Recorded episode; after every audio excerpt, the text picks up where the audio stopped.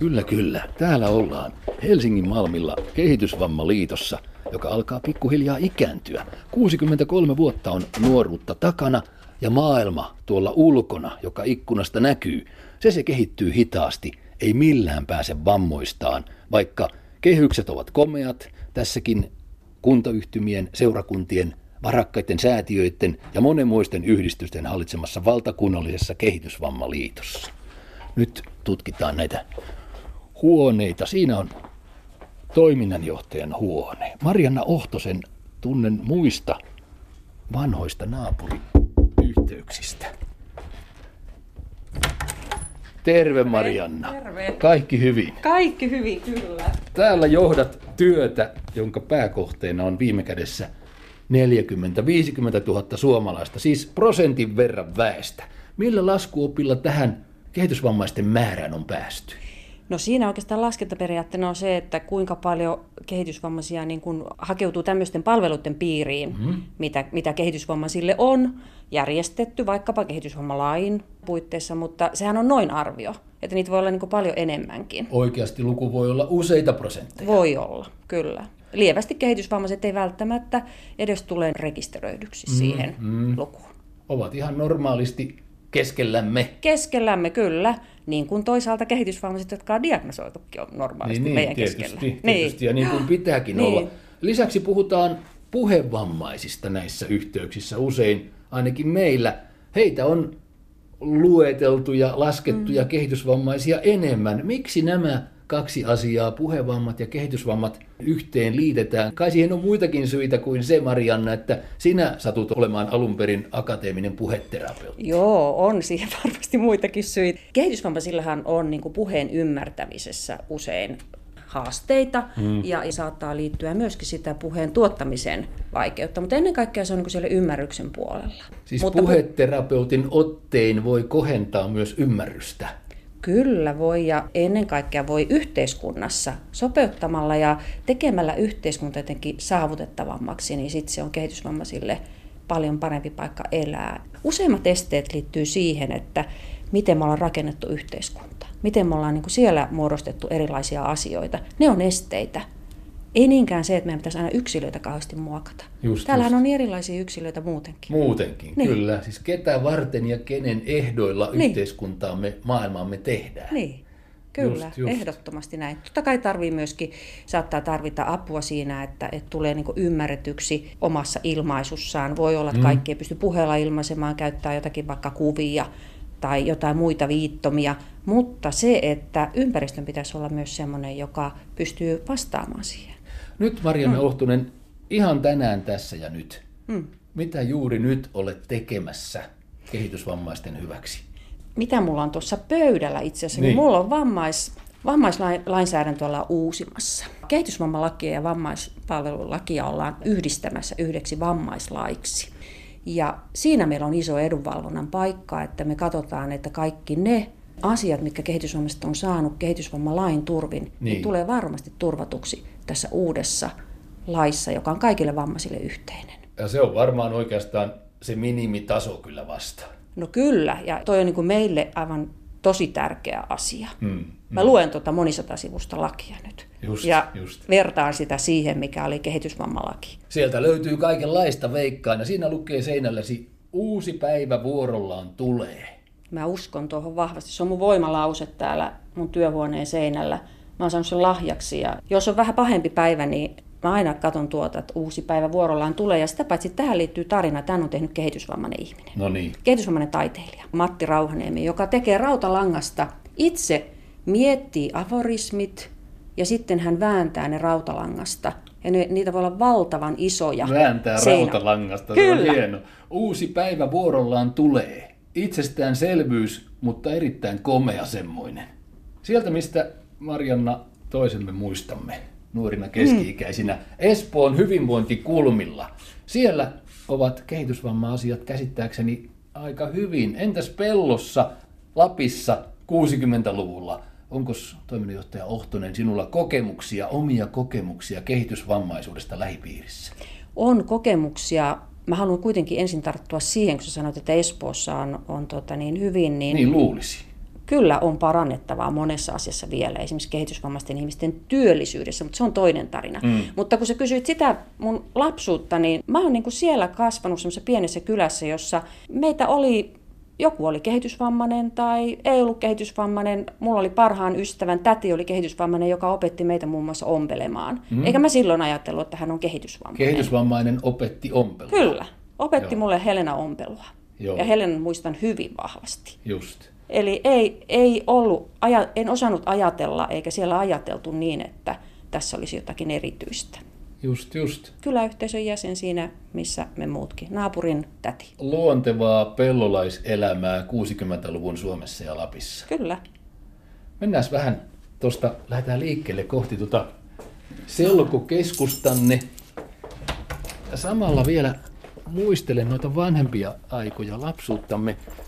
Kuulit varmaan kuitenkin siellä jonkun teoriaihmisen miettivän, että mikähän se on tuo kehitysvammaisen ihmisen älykkyysosamäärä, kun joku vanha raja kuulemma joskus oli 70. Muistatko? Joo, siis aikaisemminhan nimenomaan puhuttiin niin kuin paljonkin siitä älykkyysosamäärästä ja, ja myös siitä, että, että, että onko lievästi, niin. keskivaikeasti, vaikeasti kehitysvammainen, mutta kyllähän me nykykäsityksen mukaan ajatellaan enemmänkin niin kuin toimintakyvyn ja, ja sen kautta. Että, Just, nyt et, ollaan siis ja sitten, nyt ollaan, eri ollaan kerroksessa kehitysvammaliitossa, ja, pudottiin yksi alemmas Joo, täällä meillä Papunetti ja Selkokeskus, että mennään tuota selkokeskusta kohti. Ja toinen juttu vielä tuli mieleen lapsuudestamme. Aina mietittiin kehitysvammaisasioissa sitä, minkähän tasoinen tuo ja tuo ihminen on ikä ajatellen. Siinä on selkokeskus Lea-Laura Leskelä. Terve. Terve, Moi. terve.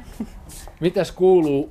Kuulin, että sinut on nimetty suomen kielen lautakuntaan ihan justiinsa Selkokeskuksen kehitysvammaliiton edustajana ilmeisesti, paitsi myös omana itsenäsi. Mitä siellä aiot? No, mulla on semmoisia aika konkreettisia toiveita. Me ollaan selkopuolella aika konkreettisia, Joo. ajatellaan sillä lailla mutkat suoriksi tyyppisesti, niin varmaan semmoinen päätavoite olisi saada vakiintumaan selkokieli.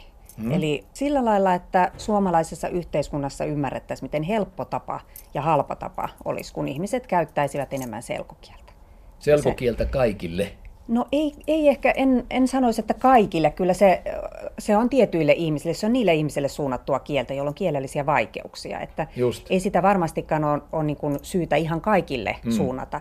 Mutta sitten jos puhutaan esimerkiksi viranomaisten kielestä, niin silloin mm. monesti paljon laajemmat ryhmät kuin vain erityisryhmät hyötyisi siitä, että meillä on selkokielistä tietoa. Tai vaikka politiikan kielestä. No politiikan kieli on aika, aika hyvä esimerkki juuri tai tästä. huono. Joo, meillä oli nimittäin just tämmöinen politiikan kielikampanja ennen eduskuntavaaleja. Joo. Mulla on tuossa pöydällä, mä voin ottaa, ottaa tähän esille, me tehtiin tämmöinen sanasto Näytäs. nimittäin. Että puhutaan politiikasta helpoilla sanoilla. Politiikan kieli on usein ihan tarpeettoman vaikeaa. Indeksileikkaukset, julkinen mm. sektori, kestävä kehitys. Kyllä. Palvelutuotanto, turvallisuusvaje, ties mitä. Nyt jäi kyllä Mariannalta mm. kesken nyt vielä valaise vähän sitä kehitysvammaisajattelussa, siinä vanhanaikaisessa, sitä ikäajattelua. Aina sanottiin, että hän on aikuinen, mutta kahdeksanvuotiaan tasolla tai jotain siihen tyyliin. Joo. Mitä järkeä siinä on? No ei mitään järkeä. Aikuisella ihmisellä on sen aikuisen ihmisen kokemus. Ja kahdeksanvuotiaalla on kahdeksanvuotiaan kokemus. Ja sehän on aivan eri asia. Mm. Ei voi ajatella niin, että aikuinen ihminen toimii lapsen tasolla. Se on elänyt pitkän elämän, sillä on valtava määrä kokemusta. Joo. Ja se pitää arvo, arvostaa se kokemus. Mutta mä haluaisin tuohon, kun Lea-Laura puhui tuosta viranomaiskielen helpottamisesta, niin kuinka niin kuin esimerkiksi kehitysvammaiset ihmiset selviytyisi paljon paremmin, saisivat tietoja, voisivat toimia itsenäisemmin, kun yhteiskunnassa huomioitaisiin toi jo. tiedon kyllä, kyllä. saatavuus. Joo, semmoinen arjen hallinta mm. olisi helpompaa, itsenäinen asuminen, monet semmoiset asiat, jotka, jotka tapahtuu, kun ihminen elää itsenäisesti osana yhteiskuntaa, ne on kielellisiä. Mm-hmm. Ja tässä mielessä juuri se kielen mukauttaminen selkokielellä olisi olennainen. Siksi juuri teidät yhteen saatoin täällä Kehitysvammaliiton tiloissa. Sinä puhut, Lea-Laura, erityisesti siitä kielestä, tekstistä, Juu. tekstuaalisuudesta selkosanomissa ja muualla, ja Marianna puhuu puheesta. Kyllä. Siis oleellisen ja... kommunikaatio pointin äärellä ollaan. Ja se on kehitysvammaisten yksi suurimpia ongelmia, etten sanoisi suurin. Tai se kehitysvammaisten ihmisten ongelma, vaan se on yhteiskunnan ongelma. Taas kerran. Niin, hmm. kyllä näen sen niin, että, että yhteiskunnan pitäisi mukautua ei meidän ihmisten siihen niin mm, paljon. Mm. Puhun puheesta, niin kyllä mä puhun myös tiedonsaannista, ihan niin kuin Lea-Laura myös. Eli ei siitä, miten me ilmastaa, vaan miten me saadaan myös tietoa. Ja se on niin kuin ihan oleellista. Se on aivan olennainen se on asia ole- ihmisille. Niin. Joo. Ja siihen tähdätään myös tässä, niin kuin tässä lehdessä, että ihmiset saisivat sitä uutistietoa ymmärrettävällä tavalla. Kun katsellaan, kuljetaan täällä vaikka Helsingin keskustassa ja nähdään lööppejä, ne voi olla hirveän pelottavia ne lööpit, ne hyökkää päälle. Mm. Meillä on kännyköissä kaikki tämä uutistieto nykyään.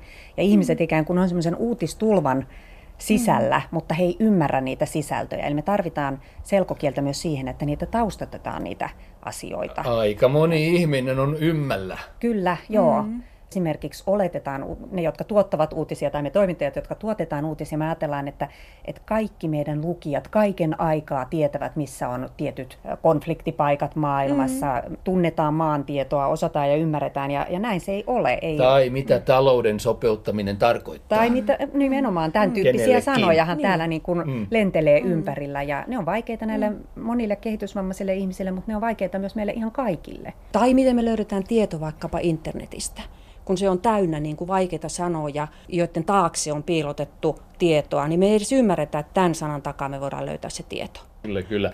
Nyt hei vielä ihan perusteisiin, Marianne. Joo.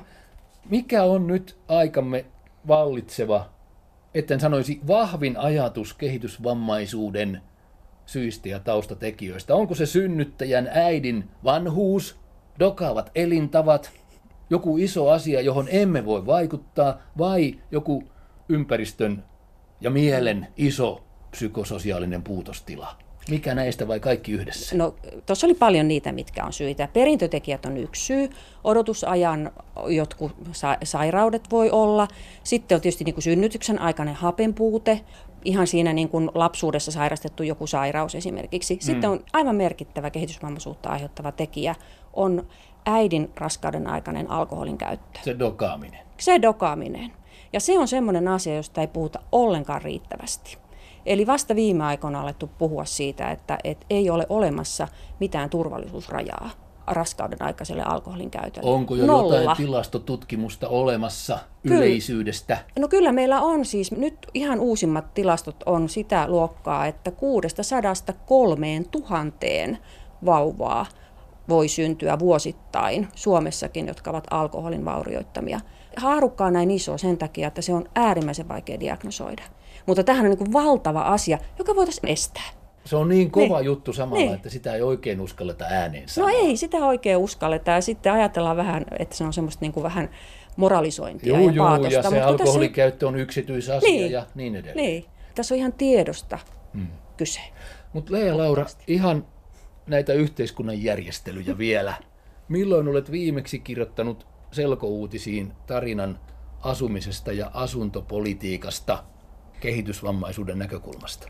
Mm, mä luulen, että siitä on nyt vähän aikaa. Olisikohan meillä ollut tuossa lehdessä viisi siitä juttua. Meillä oli lukutaitopäivä ja meillä oli täällä kehitysvammaisia henkilöitä. En ole ihan varma, tuliko siihen juttuun juuri niin, sitten niin. sitä sisällytettyä. Kun sehän on iso asia, jos otetaan huomioon se tosi kova jo kirjattu, mm. kiveen kirjoitettu tavoite, että vuonna 2020 meillä ei pitäisi tässä maassa olla yhtään kehitysvammalaitosta. Mm, se on äärimmäisen tärkeä mm. tavoite ja, ja toivottavasti eteenpäin mennään, että Kyllä. paikallaan. Joo, siis se on tuon kehäsohjelman tavoite, että 2020 niin meillä ei ole... Siis kehas? Kehas on sen ohjelman nimi. No kehasen, Kehitys... kehasen nyt sitä. No mä kehasen sitä niin, että, että se on edennyt kyllä suhteellisen hyvin, mutta paljon tarvitaan vielä erilaisia yksilöllisiä asumisratkaisuja kehitysvammaisille ihmisille. Meiltä jokaiselta pitää kysyä, että minkälaisessa paikassa haluat asua ja kenen kanssa myös Just. kehitysvammaisilta ihmisiltä. Ja sitä tarvitaan hyvin paljon enemmän. Hienoa, kun maailmaa parannetaan. Kyllä. Kiitos Selkokeskuksen Lea-Laura Leskelä ja toiminnanjohtaja Marianna Ohtonen tästä erittäin valaisevasta vartista hieman hitaammin kehittyvien ihmisten tasa-arvonäkökulmasta. Kiitos, Kiitos sulle. Kiitos ja menestystä. Heipä hei. Hei hei. hei, hei.